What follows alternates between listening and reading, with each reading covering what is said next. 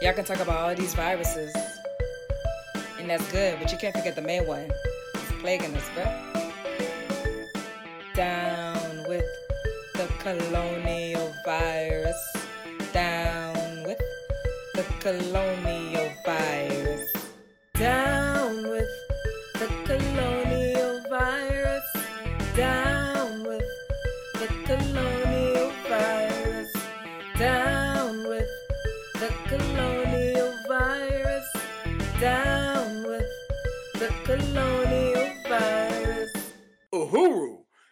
Welcome to the People's War Radio Show. I'm Dr. Matsemela Odom. And I'm Mwambi Tangu. Uhuru means freedom in Swahili, and we have freedom on our minds 24 7. On December 4th, Grandmaster Jay, an African man who is the leader of the Not Effing Around Coalition, was taken into custody by the Federal Bureau of Investigation. The FBI, Louisville Metro Police Department, and task force officers claimed that he shined his flashlight mounted on the end of his rifle at officers on a roof during a September 4th protest at Jefferson Square Park in Louisville, Kentucky. Grandmaster Jay was arrested at his home in Ohio two months after the protest. If he is convicted, he faces 20 years behind bars. On today's episode of the People's War Radio Show, we talk with Rakem Balogun about the attacks on the constitutional rights of African people in the U.S. to freedom of speech, freedom of assembly, and to keep and bear arms. Rakem Balogun is the chief of command in the Dallas based group Guerrilla Mainframe. In 2017, he was arrested and imprisoned as the first victim in the government's secret surveillance campaign against what they have classified as black identity extremists. Rakem was also co founder of the Huey P. Newton Gun Club. Uhuru Rakem, thank you for joining us on the People's War radio show today. What we see today with the arrest of Grandmaster Jay in his Ohio home two months after the alleged incident in Louisville, Kentucky, appears to be a continuation of what you experienced three years ago. So let's go ahead and get started by talking about your arrest in 2017. I understand you were taken from your home and incarcerated over a Facebook post and labeled as black identity extremist. Can you tell us about that? Most definitely, Uhuru comrades. Pretty much on December the 12th, um, 2017, at 5 a.m., I was awoken to a loud crash at my door, uh, me and my son. And my son told me that he thought that was the military, and that's when we found out it was the police. You know, um, they took me and my son into custody, which they eventually uh, released him.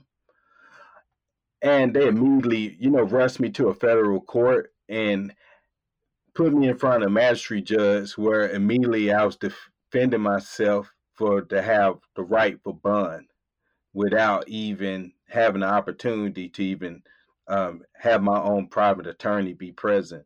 They gave me a public defender, which, as we know, the public defender, as we say, a public pretender, you know, tried to argue on my behalf of why I should be out on bond while pending a illegal possession of a firearm case. And what the government used to deny my bond was that I made a post uh, remembering uh, on the day that Micah X in Dallas, Texas, on July 7, 2016, killed five police officers. And I made a comment on how lethargic Dallas Police Department were to responding to that. And that comment was used to deny me bond until a federal judge was able to see my case. And that's why I was detained for six months.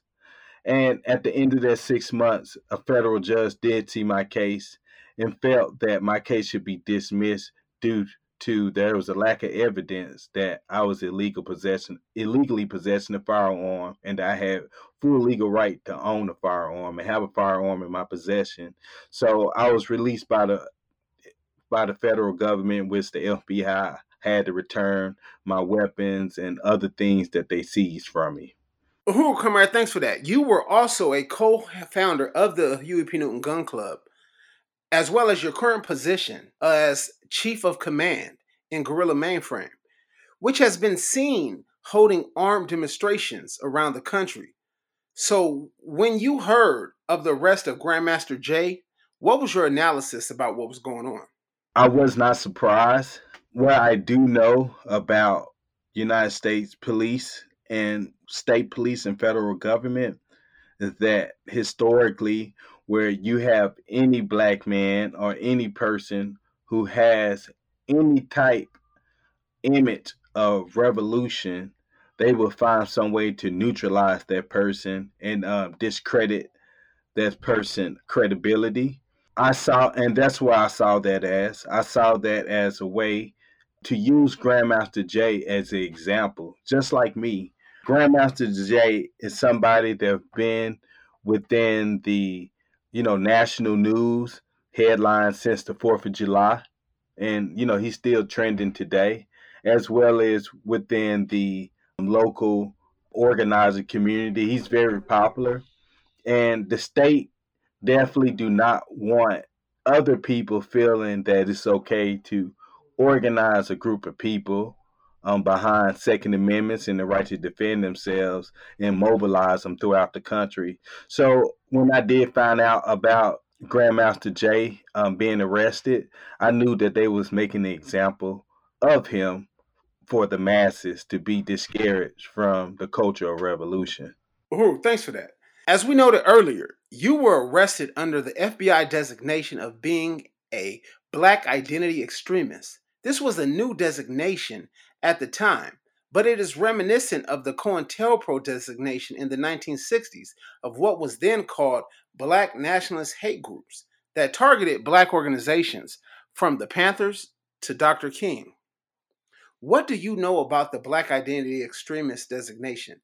And what does it mean for the rights of black people to organize in our own interests? Well, what I do know about the black identity extremists um, when you read the memo, it's very broad. So, you know, any black person that seems not to be too patriotic about America's history and Americans' current conditions, and who maybe identify as something other than American and that has dark skin could be considered as a black identity extremist.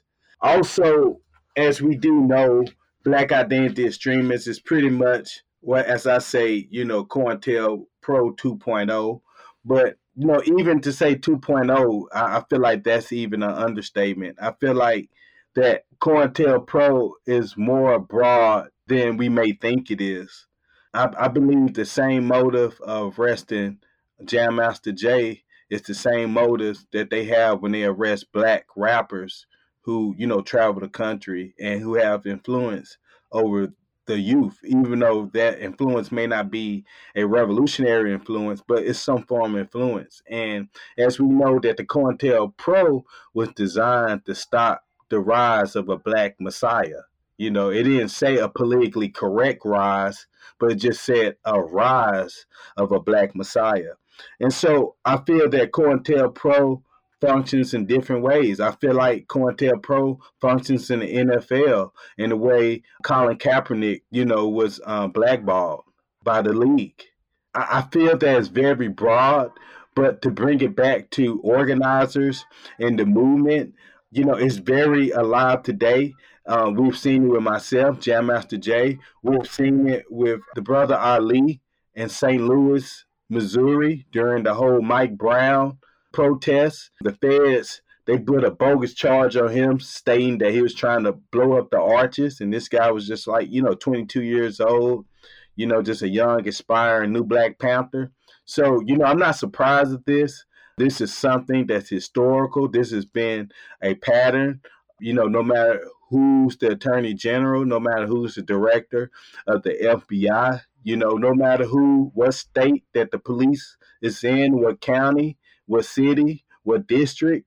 You know, one thing we do know is that pigs will always try to rule and dominate and control the masses, especially through intimidation. The same intimidation that they used on the Panthers. No matter if it was the 41st and Central shootout in LA or what happened to Chairman Fred Hampton in Chicago and uh, Mark Clark, defense captain Mark Clark. You know, it's the same concept that's going on today. They they want to disorganize, disarm our community, and they want to be able to any potential leaders that may influence any type cult like following, they would like to neutralize it immediately. But yeah, uh, thanks for that, comrade. Because one thing that you noted was about the attack on hip hop, and I really think that that was actually a, a very uh, good observation because, as a part of what we call the counterinsurgency, as you know, uh, against the African Revolution, uh, there also exists a war of ideas.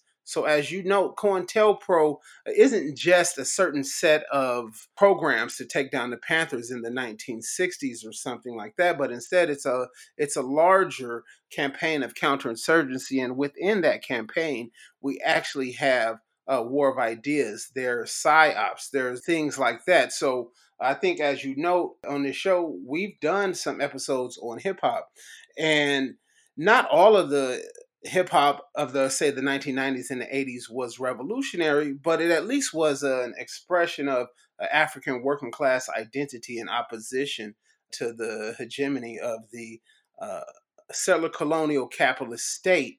So it's not a coincidence that at the same time that we saw the ramping up of incarceration, the ramping up of these sort of deadly shootings of unarmed African men and women, that we saw the congressional hearings on gangster rap or something like that, really as a way to uh, stamp out any criticism of the police state, and in some ways, even sort of push towards a much more African cultural production that's celebratory of capitalism and things like that. So I think that you uh, really are spot on for that observation. Thank you. Well, thank you. I'm glad that you, you know, t- referenced the '90s. You know, you know, one of the most popular assassinations that you know we can talk about. You know, is Tupac Shakur. Even how that whole situation went down, and how the police just Las Vegas police and LA police refused to really just cooperate with the investigation. And they did not want to provide the community any, you know, clarity or transparency. And even today, you know, now this brother may not, you know, have the same message as Tupac, but even um, the rapper from Brooklyn, New York, Casanova, he just got arrested by the FBI for things that he was involved in. And as you see that especially in places like New York and LA, they have particular task force that follow rappers around. We all know about the hip hop police. So if rappers who rap about fratricide, selling drugs, and things that help the prison industrial complex expand, and they're following them around, arresting them because they may potentially become a threat down the line, you can imagine what they'll do with a guy like Grandmaster Jay you you imagine what they would do with a lot of organizers that's out there. I was being followed in surveillance for years, you know, in which I wasn't surprised when I found out. But as you know, it wasn't like the cliche surveillance that we're taught to expect, you know, like some agent, some person that looks like us that was around and observing and giving information. In 2020, they don't have to put insert a plant or agent these days. They technology is their agent. Technology was not advanced in the 70s. And so please understand that when I pass by the FBI buildings in different states, they're very big. You know, they have a lot of floors. It's like a town of its own with big NASA looking satellites on top of the building. There's numerous satellites like that. So just understand that we all can be being monitored and surveillance and potentially arrested if they see seize the opportunity to be able to arrest us and make it look somewhat legitimate. Um, I, I, just wanted to ask, um, when you said that you found out that you were being monitored, um, did you find out when when you were arrested? was there like some documentation that you seen that you know Well, yes, I it was confirmed when I was arrested, but I initially kind of got wind maybe a week before I got arrested. Before I got arrested, I flew to Detroit and you know had a training and a meeting up there with comrades Um, on self defense. And when I flew to Detroit, you know, I checked my firearm in. I checked the bag under the plane. And, you know, once I arrived to Detroit, the airport did not have my luggage at all. I found that to be kind of funny, especially them knowing that I have a firearm that's checked in properly with my luggage. And then all of a sudden, you know, my bag disappeared. So, you know, that was very suspect. And I was not going to be surprised if I would have been, you know, shot at while I was in Detroit because, you know, I did find that to be ironic. So my comrades just, you know, kind of beefing up the security. But I didn't receive my bag until two days after I arrived home. And it was ironic that the airline called me and asked me, you know, they apologized, refunded me my money, and asked me is it okay if they deliver it to my address? And you know, I was like, yeah, sure, because you know, I was you know parenting Buddha at the time. You know, I had a lot going on, and so I was just gonna free things up to help my homework and to get people to practices. So when they delivered it, they delivered it pretty late. And I found that I found that to be kind of odd. It was like, you know, 10, 11 o'clock. And, you know, I remember the guy when he gave me the gun, you know, the look that he gave me on his face. And I, I could just remember that look like, you know, it just something wasn't right, but I got the gun, closed the door, you know, went about my day. And when I was arrested and in court, I found out that I was on, you know, the the FBI terrorist watch list and um, also the federal agent that was assigned to me, he testified a little bit of his activity of surveillance in me. Huru, Huru. Thanks for thanks for explaining that. And since we bringing it to Dallas, we wanted to ask you about Dallas. What are the living conditions for African people out there? And what was it that prompted you to begin organizing out there? What prompted me was you know, becoming politically educated around the time of 2007. That year, Obama was, you know, running for president, and by him being a African man, you know, running for president, it made me have immediate big interest for politics. And so, you know, I used to listen to his speeches you know, words that I, you know, when he used pretty much, you know, political jargon, things that I didn't comprehend, I always, you know, wrote them down, researched the words so I can fully comprehend them. And, you know, just studying politics led me into counter politics.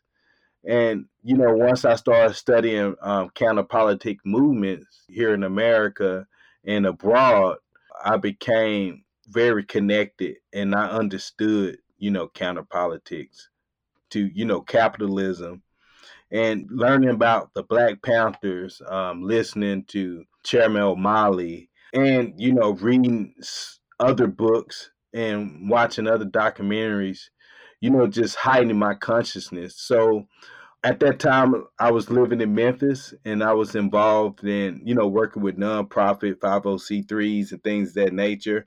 Um, I was ready to transition back to Dallas. And when once I got back to Dallas, ironically, um, the chairman of my organization, Guerrilla Mainframe, me and him, we grew up together. We've been knowing each other since toddler age. And so, you know, we kind of reunited when I got to Dallas and, you know, he was telling me about the you know the good works they was doing with their different programs with the people lunch counter program the political education program food clothes and shelter program. So you know i definitely wanted to get involved. And you know once i got involved you know i learned you know i became more politically educated. That's when i was introduced into different african socialists you know like kwame nkrumah you know just the list go on. Thomas sankara you know, just the different revolutionaries in Africa, and then, you know, studying Che, Chairman Mao, the list go on. You know, I became more politically educated and became more inclined to understanding uh, meeting concrete needs. And then I wanted to be able to certain things that I learned while I was involved in the Marine Corps uh, between 2002 2006. I wanted to put you know some of those principles involved in guerrilla mainframe with the martial art training, the fitness conditioning training, and things that nature, and eventually move on to weapons training and things that nature. And so, you know, that was something that I was able to fill in that void. And, you know, we just pretty much became a consistent, you know, it just helped move our program a little bit forward and get more people involved, you know, because, you know, they felt more comfortable with us and they felt that we could meet their needs.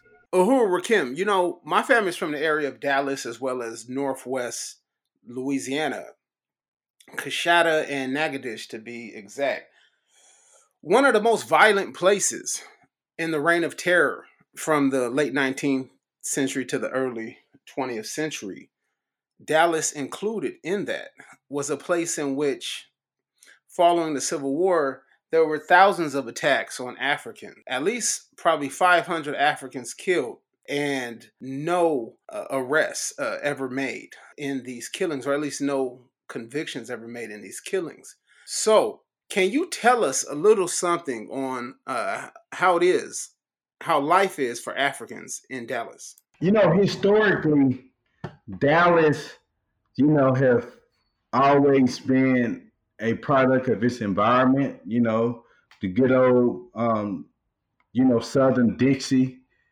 type of politics. You know, which today is masqueraded as progressive good old racism, which is today that's hidden through bogus masquerading as progressive politics. You know, Dallas is a city that tries to present itself as a purple city that's, you know, half Democrat, half Republican. You know, the for us, the black community here is pretty much just like the black community, you know, nationwide. You know, in Dallas, we have our third world you know, zones and colonies here. Um, areas such as South Dallas, West Dallas, uh, Southeast Oak Cliff, certain parts of North Dallas and East Dallas as well. And also, then you have more of, you know, a functional working class and, you know, black suburb community as well. Dallas have always has somewhat of a unified black culture here, uh, especially when it came to dealing with certain um, racial issues. Um, historically, um, as you know, a lot of things, a few things have happened in Dallas, like Geronimo Pratt was arrested in Dallas. Um, and that's where he started his 27 year um, sentence. Um, he was set up by an agent here in Dallas. Also, the New Black Panthers was started in Dallas in 1989. You know, which is you know organization that's you know nationwide currently as we speak. Um, you know, you have had you know different formations come out of Dallas, um, different movements, organizations, and things that nature. And I think what make Dallas somewhat progressive on from the movement standpoint is that due to the mass um, hyper globalization of capitalism and things that nature, you know, big corporate companies, you know, relocate to Texas due to the fact that, um, you know, it's less taxes and, you know, um, less um, labor laws and things of that nature. So, you know, companies such as GM, you know, left the Midwest and other um, big tech companies have left, you know, the West, and as well as accounting companies have left the East, New York, and have relocated here to Texas, bringing and relocating a lot of people. A lot of people move here from different places looking for jobs. And so um, I know 20 years ago, Dallas was voted for as the most productive city that your dollar will take you the furthest. Um, I disagree with that today. These are certain things and qualities and elements that you know bring a lot of people from other cities and other states, along with their cultures and ideals and things that nature. And they're able to kind of, you know, break the group think of, you know, most traditional, you know, Southern thinkers and, you know, be able to be introduced to other um, cultures such as revolutionary cultures and cultures resistance. So Dallas is definitely a city uh, a constant growth. There's always people constantly relocating, moving here. Um, so there's always, you know, activity and there are always people looking to link with other people. Oh, yeah. Thanks for that. Because we know that, uh, as you note, the uh, conditions for Africans uh, on the ground uh, in Dallas, especially the African working class, oftentimes stands at odds with Dallas itself. Dallas is paraded uh, as a place uh, where there's a slew of Democratic mayors. Some of them uh, have been African. Uh, one quarter of the population of Dallas is African, which is twice the state average. And the median income the median household median household income of Dallas is about $64,000, which is about $7,000 above the national average. However, for the African working class in Dallas, that economy that you know has been created has been created at the expense of the African working class uh, in Dallas who are undoubtedly stuck in many of the same conditions that they've always been in Dallas. So, uh, thanks, thanks a lot for uh, what you uh, laid out. But I'd like to ask you this. You noted earlier that you were arrested for things you said on Facebook mm-hmm. regarding Micah Johnson. Can you tell us about Micah Johnson? Who was he?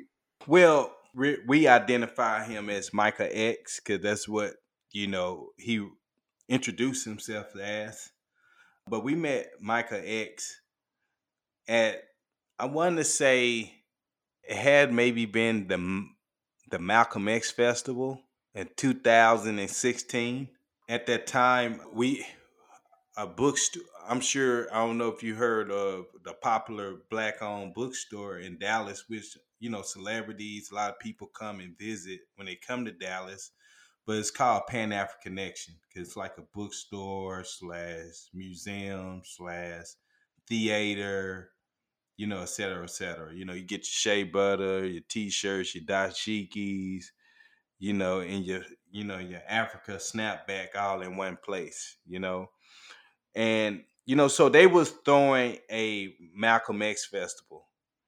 And we was asked to do security at the event and you know we had some of our comrades, which is go by the name of Brother Shaw. He's a rapper.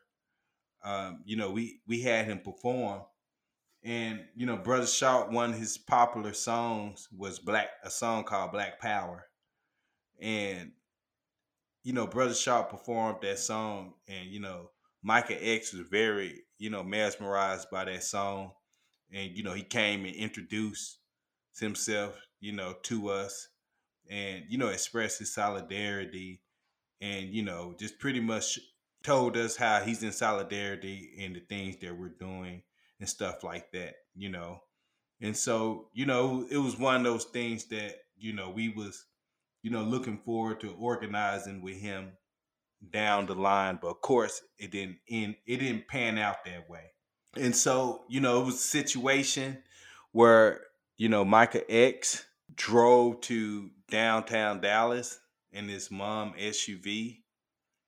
And um, now this is the thing about this, okay? There, there, there are two stories about what happened that day. You had the story that the mass media, the Western capitalist media, media was pushing their propaganda of this lone um, black gunman then you had the story of the people who was actually at the protest because it was thousands of people at this protest. And just to be clear, for that protest to be that big at that time, it was very abnormal, you know.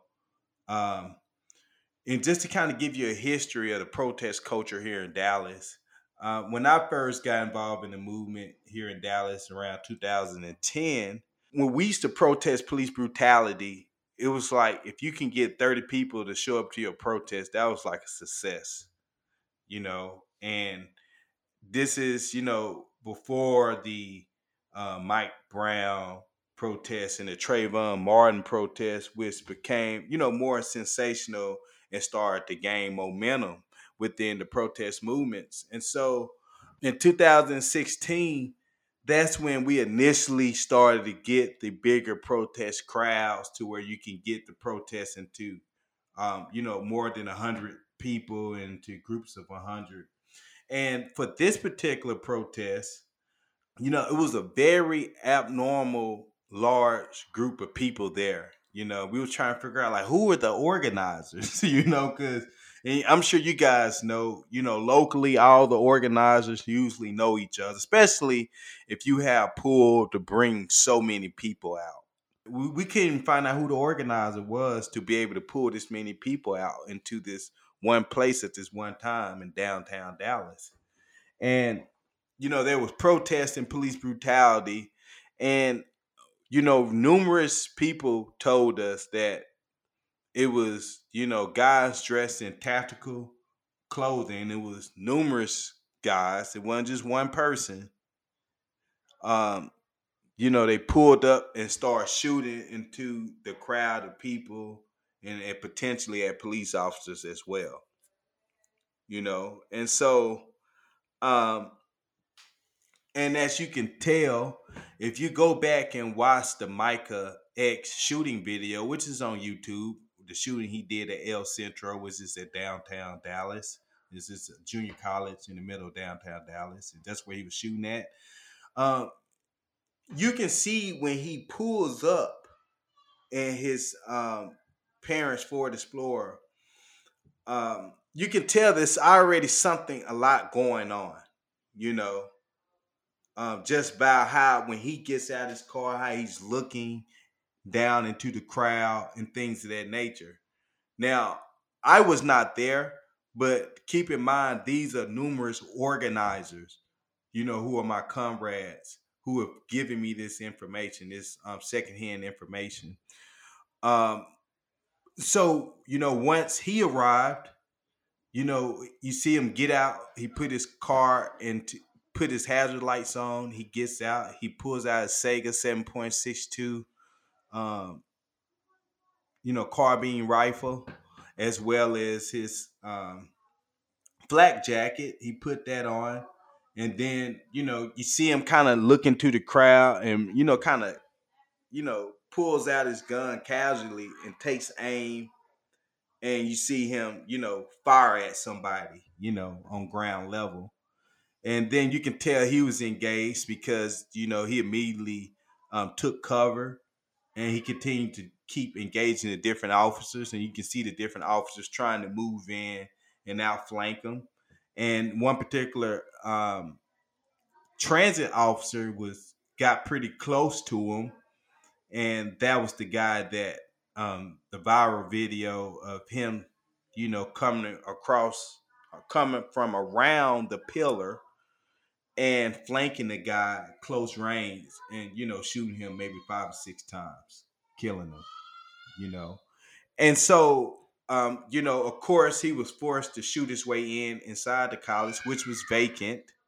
And he went upstairs and he was able to get himself cornered in to where he can you know have cover and you know dallas police department responded by sending a robot with a bomb to blow him up you know. And of course, with after that happened, you know, they pushed this narrative that you know that he you know talked to negotiators and expressed that he disagreed with Black Lives Matter and that he only wanted to kill white cops, which we don't know if that's true or not. You know, but that's pretty much the narrative of the whole situation. You are listening to the People's War Radio Show produced by WBPU Black Power 96.3 FM in St. Petersburg, Florida. Our guest today is Rakem Balogun. Oh, Rakem. Black radical historians have noted that the Second Amendment was created to arm white citizens in defense of the U.S. settler colonial state against the threat of African and indigenous rebellion. However, Africans have always defended the right to self defense as a democratic right of the African working class. Can you speak on the importance of Africans exercising this democratic right?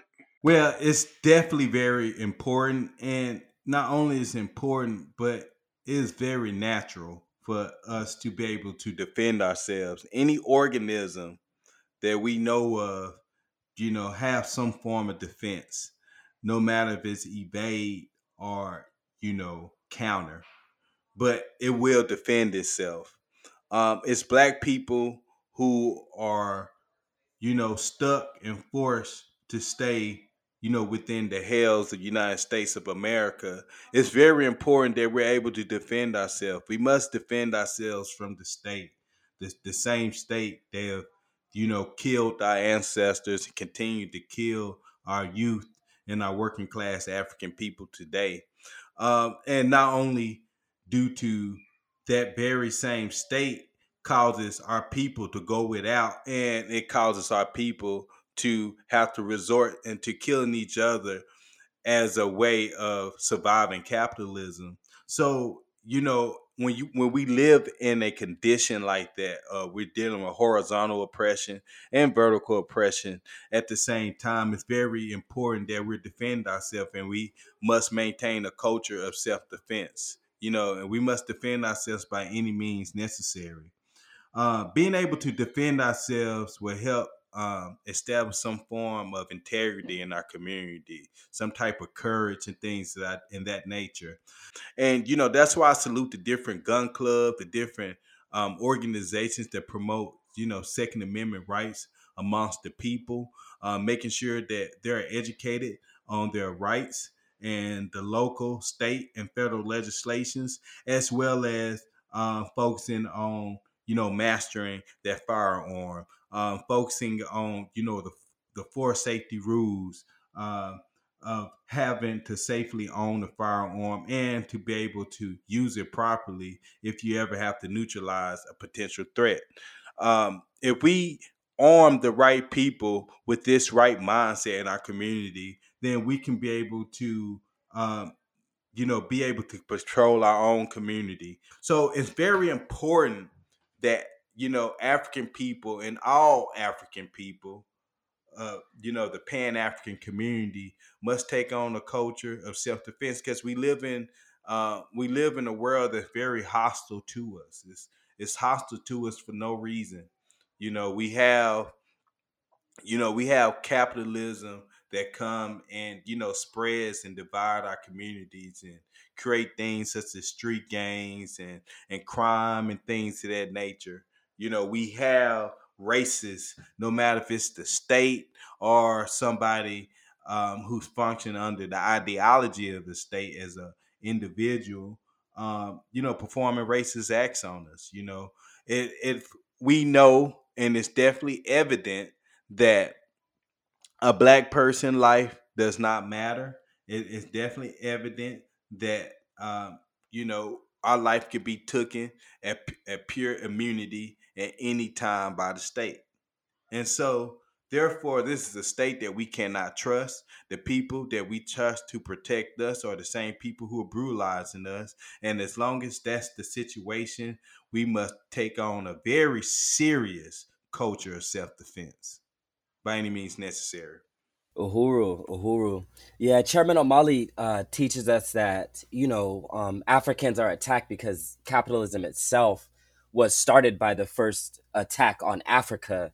So as long as, you know, as long as this capitalist colonialist system remains, you know, African people will always have to be on the bottom. So I really appreciate um, your emphasis on the importance of us building and protecting our communities. Um, one of the myths, one of the myths is that the African liberation struggle in the U.S. South was dominated by the strategy of nonviolence, but we know that's not true. In his book, We Will Shoot Back, historian Akinyele Umoja tells us about the long history of armed self defense of Africans in the South. From the Chicago race riot to the social, to, from the Chicago race riot to the Tulsa massacre, Africans have always defended our communities, even amidst the insurmountable odds. The full name of the Black Panther Party of the 1960s was the Black Panther Party for Self Defense, which came out of the Lowndes County Freedom Organization in Alabama. And then there was the Deacons of Defense as well.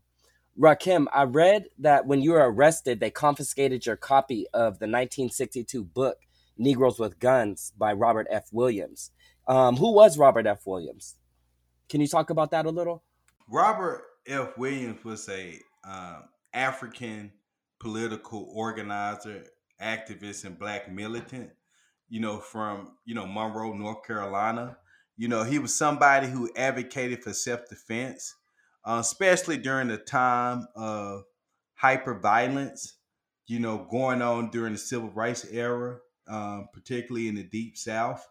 Um, you know, he educated you know free you know different groups such as freedom riders and other groups to be able to take on a culture of self-defense um, you know of course you know the the federal government went after him you know um, and which he had to go and run you know um, he lived in cuba he lived in china um, you know he maintained a, a radio show called uh, radio free dixie in which you know he pretty much you know continued even abroad to organize and inspire um, African people here in the United States and abroad to continue to organize and defend themselves. He's also was a, um, a, a United States veteran. He was in the Marine Corps. Um, he educated the community on self defense. He, you know, went to um, different churches, different political organizations, um, you know, different family members, you know, um, and, and pretty much gave them something to implement if they ever became attacked by racists. So, you know, in his book, you read about things such as, you know, the Klan rolling up on churches, and you even have little girls out there, you know, armed with rifles, you know, um, you know, defending the community um, behind you know sandbags. So you know he helped transition a defenseless um, black community to a very organized defense against you know the, the Ku Klux Klan um, down south and against the police as well.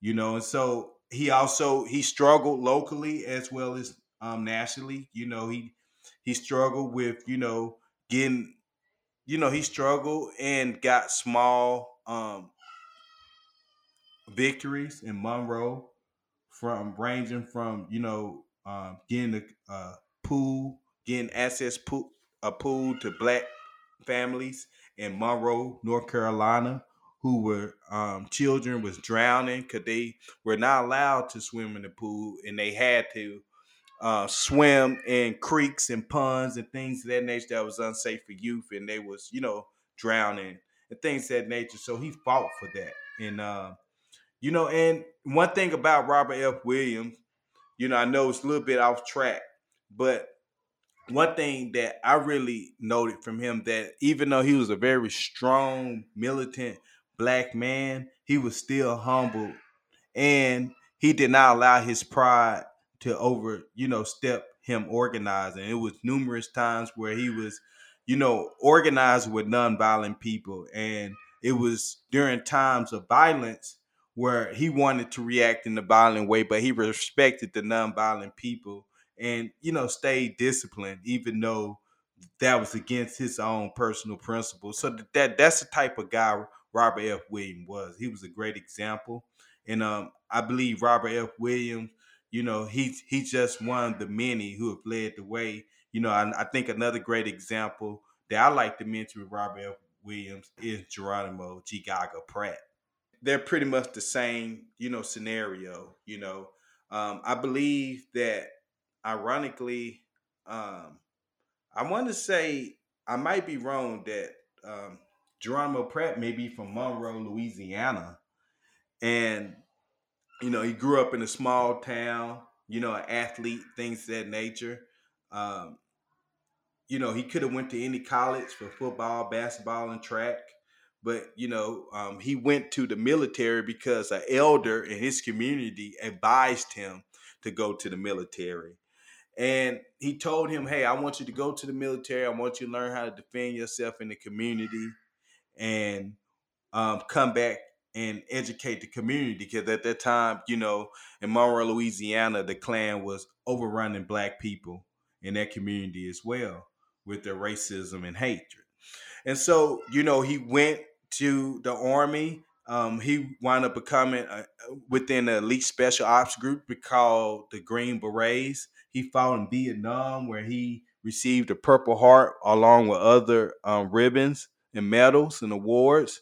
Um, you know, he came back with uh, shrapnel, you know, in his leg and things of that nature. And, you know, he reported back home to serve his community, and the elders, you know, sent him out to LA to um, assist uh, Bunchy, you know, Bunchy Carter. And so, you know, when he went out there, he met up with Bunchy Carter, and that's when he joined the LA chapter of the Black Panther Party. Um, he immediately organized the LA chapter of the Black Panther Party. He taught them, um, you know, military discipline, um, weapons safety, weapons handling, mastering weapons. He taught them how to um, turn their office into a fort because at that time, this when Panther officers was having more and more uh, interactions with um, police officers, um, and so you know, it wound up you know becoming a situation where he was not at his office, but his junior Panther comrades was at the office, and the new LA SWAT police force decided to raid them. And they thought they was going to be able to go into the office, overtake it, and pull them out. But of course, it didn't go that way. You know, they had the windows barricaded, the doors barricaded.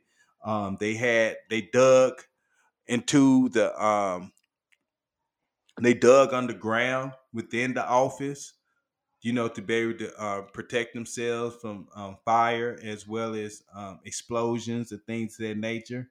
And they was able to negotiate their way out of coming out versus the state just, you know, going and brutalizing them like they did uh, the late uh, great chairman Fred Hampton. You know, so um, you know, that's just that's just an example of a guy like Robert F. Williams or a guy. that's the, that's the 41st and Central. Yes. Thing. Yes, it happened on 41st and Central. You know, and you know they was faced off against at that time. You know, LAPD um, new M16A1 service rifles. So you know they was able to hold their own. Now I want to say it was maybe like you know three men and two, maybe one or two women at the most and they was able to hold off hundreds of officers, which you know the whole community saw that, you know, and they was influencing, you know, mesmerized. Uhuru Geronimo ji-Jaga, he was in fact, as you noted, from Morgan City, yeah, Morgan, Louisiana. Yes, Morgan. I'm sorry, uh, uh Morgan Hugh, City, not Monroe. Yeah. But Huey was from yeah, Monroe. Huey's from Monroe. And, yes. and, and so, so, as we noticed, that whole Texas, Ar- uh, Arkansas, Louisiana area really, in many ways, was the center of white nationalist violence uh, coming out of the coming out of the late 19th century into the early 20th century. My great grandfather was in Coushatta, Louisiana, almost lynched, moved to Dallas. So it's not a coincidence that uh, from these areas came these traditions of defense uh, against white nationalist of violence, which you've noted. Fred Hampton's family was from the region of Northwest Louisiana uh, as well. So it really is, uh, like I said, uh, and we know that Dallas is only a couple hours west of Shreveport. So, uh, so, so, so it really is not a, a coincidence that, um, you know, this revolutionary tradition uh, is a revolutionary tradition uh, that uh, many people of the leaders came from that era, and many of us uh, still rest upon uh, all the way uh, until um, this moment. Uh, currently, Uh, so let me ask you about that. Because one of the people influenced by Williams was Huey Newton. Uh, Newton was influenced by Williams, the Lowndes County Freedom Organization, and even some cop watches that took place in Los Angeles following the Watts Rebellion. Rakem, you co founded the Huey P. Newton Gun Club. For our listeners who are not familiar with the groundbreaking work of Huey Newton, can you tell us about him and why the gun club was named after him? Okay. Well, Dr. Huey P. Newton was uh, was the founder of the Black Panther Party of Self Defense of Oakland, California, October 1966. Um, you know, he was very successful of, you know, galvanizing the masses, organizing the people, and, you know, being a somebody who took the lead into, you know, speaking to crowds and, you know, galvanizing the minds of the people. You know, he, he was somebody that was self-educated. Um, you know, he taught himself how to read and things of that nature, which he became one of the smartest black men that we know of, of this time. So Huey P. Newton also advocated for self-defense uh, within the Black Panther Party. He he trained his comrades in the handling weapons.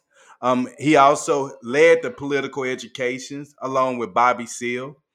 And of course, you know, he was somebody who knew the law very well. So he assisted the community with the law. He, um, you know, he initially started himself with defending himself with the law and you know beating, you know, misdemeanors and petty cases to the point that he was able to assist the community with with their different legal disputes with no matter if it's with the state or landlords and things of that nature. Um, you know, when he went out on open carry patrols, you know, he walked around with the law book and he knew the law like the back of his hand. He was very prolific about that. You know, not only that, you know, he was very, you know, bright and witty, but he was he was no coward by far. You know, he stood up to police officers even to a point where he had to defend himself to a, from a police officers and that police officer, you know, wound up, you know, being um, killed in action in which, you know, um, he was detained, and while he was detained fighting that case, you know, he was running for um, political office at the same time. Um, Huey P. Newton was somebody that really, you know, galvanized the people, not just black people, but people of, around the world. He galvanized people in China, Vietnam, you know, um, where, you know, numerous proletariats around the world identified in the things he taught. Um, you know, so Huey P. Newton, the reason why we named the gun club after Huey P. Newton was due to um, the the Panther 10 point program that uh, pretty much he and Bobby Seale wrote. And due to the fact that we knew that Huey P. Newton, you know, he took the lead as being uh, the Minister of Defense for the Black Panther Party you know, and so that we wanted to um, galvanize the the memory of Huey P. Newton, and you know, be able to put that energy within a gun club, a gun club that would function under the same ideology of Huey P. Newton, and be able not only just understand self defense, but even understand concepts as intercommunalism and things of that nature. Some people focused on the armed defense component of the Panthers, but African people have always built efforts at self determination that included community programs like child care collectives and food programs. And we see this continuing in the work of the African community organizers today. You are listening to the People's War Radio Show, produced by WBPU Black Power 96.3 FM in St. Petersburg, Florida. Our guest today is Rakem Balogun. The response of the U.S. government to armed white vigilantes is completely different than their response to Africans with guns. Take Dylann Roof, who murdered nine Africans during a Bible study and was taken out for a burger by the police on his way to jail.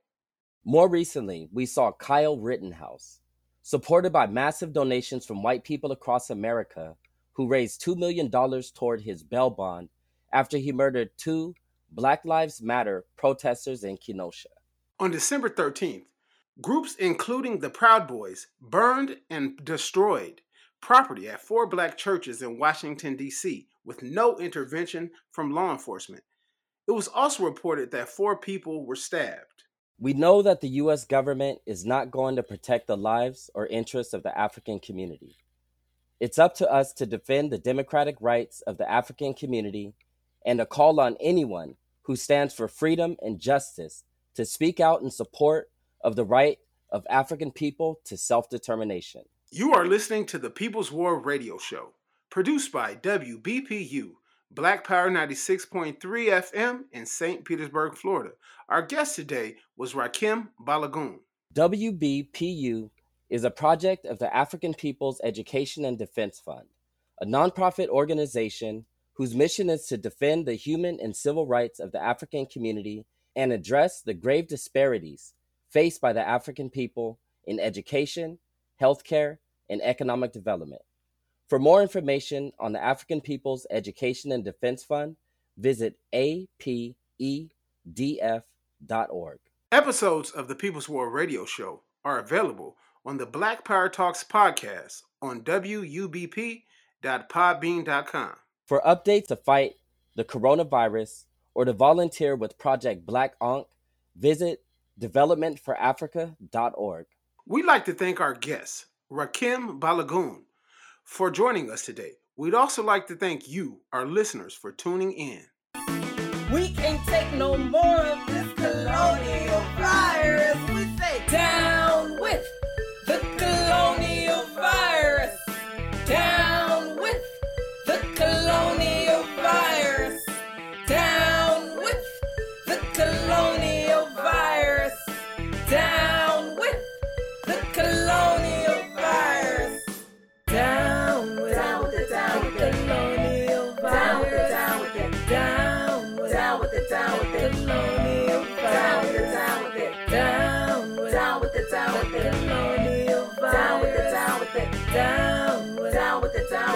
colonial down the down. Down with down with the down with colonial down with the down with the down with down with the down with colonial down with the down with the down with down with the down with colonial down with the down with the down